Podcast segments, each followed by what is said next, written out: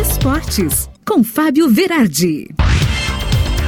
Chega no Futebol Esportes desta quarta-feira e a esperança é a última que morre. O Grêmio fez três a zero ontem no Bragantino Red Bull na Arena. Diego Souza teve que pegar rebote de pênalti para abrir o placar. Depois Lucas Silva e Jonathan Roberts fecharam então o três a zero do Grêmio, um resultado que a torcida não via há muito tempo, né? E não vai ver, porque a Arena mais uma vez estava de portões fechados por conta da punição. Campas, muito elogiado no meio de campo, deram um pulso para o Grêmio, um pulso que ainda pulsa. O Grêmio agora com trinta e dois pontos vai pegar no sábado a Chapecoense e está quatro pontinhos atrás de Juventude e Bahia nessa luta desesperada para escapar do rebaixamento. Ontem nós vimos o líder Galo Mineiro ganhar mais uma e fora de casa do Atlético Paranaense.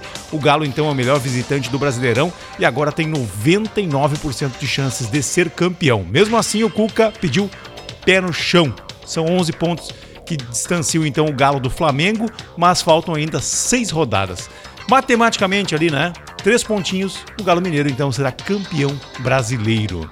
O Grêmio ficando então em décimo oitavo lugar, né? Tá mirando Bahia e Juventude que estão logo acima. E o Inter hoje vai pegar fora de casa o Cuiabá às sete da noite na Arena Pantanal. Colorado que é o sétimo colocado com quarenta e sete pontos, dois pontinhos a menos que o Fortaleza. E o Colorado vai bem desfalcado, né? Vai colocar a gurizada para jogar, Vinícius Tobias vai estrear no time e o Inter vai tentar então vencer depois de quanto tempo? Uns dois meses e pouco que o Inter não sabe o que é ganhar fora de casa. E enquanto isso, a direção colorada tá açucarando o namoro com o Felipe Melo. Já se fala em contrato de dois anos para colocar esse líder no time do Inter.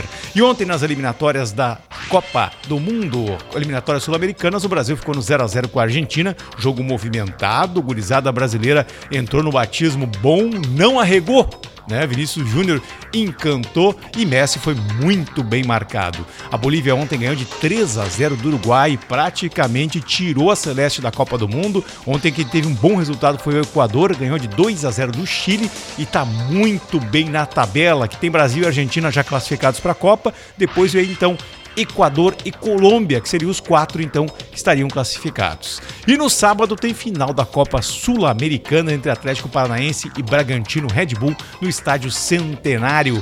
Enquanto isso, tá rolando o A T P Finals do tênis. O Bruno Soares, na parceria com o Jay Murray, Jay Murray foram eliminados, mas Djokovic, Medvedev e Sinner estão ganhando tudo. E estão definidas todas as seleções da Europa que estão nas eliminatórias, então no mata-mata para tentar as vagas para a Copa do Mundo do Catar. Mesma coisa com as seleções africanas, dez seleções que estão em busca de cinco vagas. E tem uma matéria bem legal aqui, cara, da Fernanda Garay no G Z H, essa gaúcha que é uma das jogadoras mais importantes do vôlei do Brasil. O esporte é uma ferramenta de transformação social. Ou se é, Fernanda. Volta amanhã com mais esportes na tua rádio sul ponto net.